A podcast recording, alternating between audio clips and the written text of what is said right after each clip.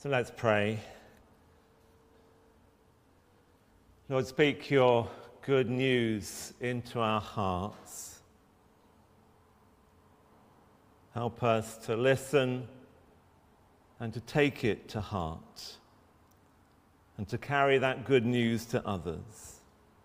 In the name of Jesus, Amen.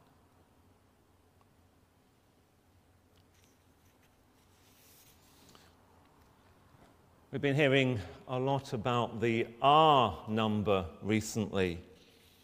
It's a simple but crucial number that's guiding governments around the world in the actions needed to combat the threat uh, of COVID 19 and how and when to lift lockdowns. Otherwise, it's known as the reproduction number Basically, it's that number of people that one infected person will pass on the virus to. It shows the disease's ability to spread. And it's been estimated that the new coronavirus has a reproduction number of about three. There's huge debate about that, but that's the estimate of some. So, to prevent it spreading fast and furious, drastic measures have to be taken and have been taken to reduce that to below one. At present, the R value in the UK is just under one, but edging up in some areas, just over one in one or two, hence the local lockdowns. And so we, as church, are involved in that, in taking those additional precautions to keep that value below one. Hence, all the masks I see today in front of me. The spread of a virus. Maybe then think how about the spread of faith? Richard Dawkins once described religion as a virus of the mind. And of course, he wasn't being complimentary. But there is something about how faith is spread. Is it taught or caught has been one of the debates over the years. Paul was very clear that the Christian faith needed to be passed on. The good news is real. The love of God for all people is a fact. Everyone who calls on the name of the Lord will be saved. That is the bedrock of Paul's life and message. But people need to hear that good news, need to receive that truth of God's love need to learn to trust that living God, need to be given the courage to cry out to the God who saves and rescues, to believe in that God who is utterly dependable and faithful. The truth is there, but people need to receive that truth, otherwise, they remain unaffected by it their lives have that missing from them. That hope, that wonder, that reality of good news. And so Paul quotes from the great book of Isaiah How beautiful are the feet of those who bring good news. I'm looking out at a few feet today, a variety of shoes and sandals. I don't know what you think about feet. I'm not sure if they're the most beautiful part of the human body. And I think we can thank God for chiropodists and we can thank God for the makers of wonderful shoes and sandals and funny socks. I haven't got any funny socks on today, but uh, we tend to cover up our feet unless it's really hot and into the 30s.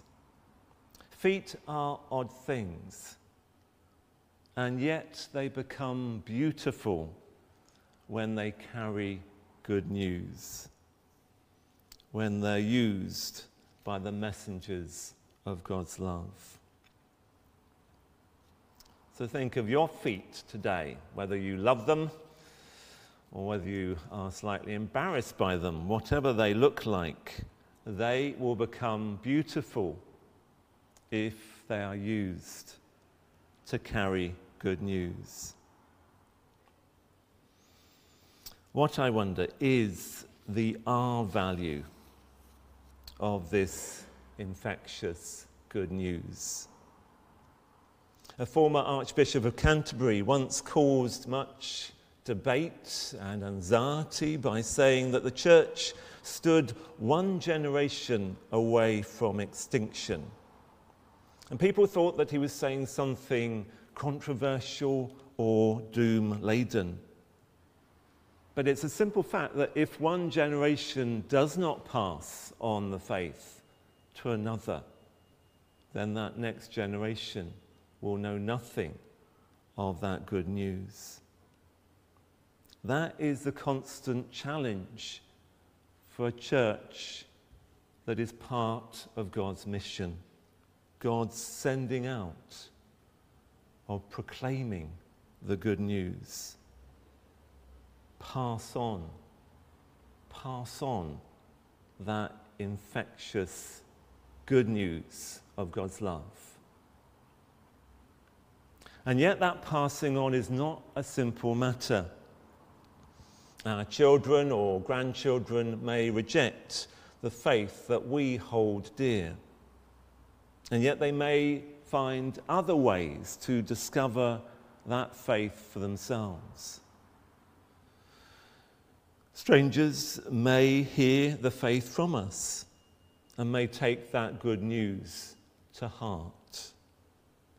Or we may sometimes stand in the way of others coming to know this love for themselves. Our actions, be they good or bad, have an effect. They will either strengthen that witness to the good news or undermine it.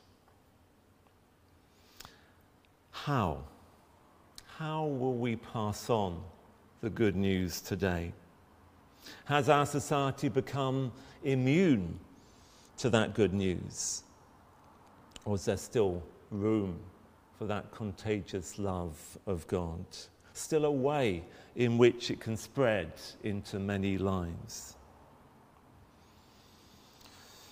We know with great shame the way the proclaiming of the good news has been marred down the years and centuries by the church's divisions and scandals and failings.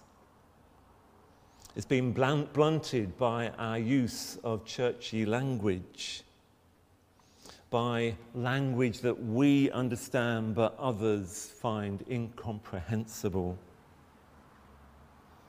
It's been twisted at times by a sense of pride and arrogance and sometimes simple ignorance, an inability to listen to other cultures and other ways of doing it, a mixing up of what is faith and good news and what is simply the way we do things. And yet, the good news is there the good news stands.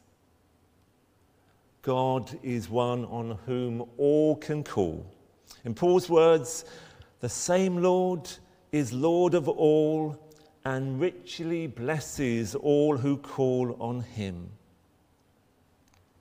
Richly blesses. That's what we want for our neighbours and our communities and our nation and our hurting world that we may be channels of God's rich blessing to others.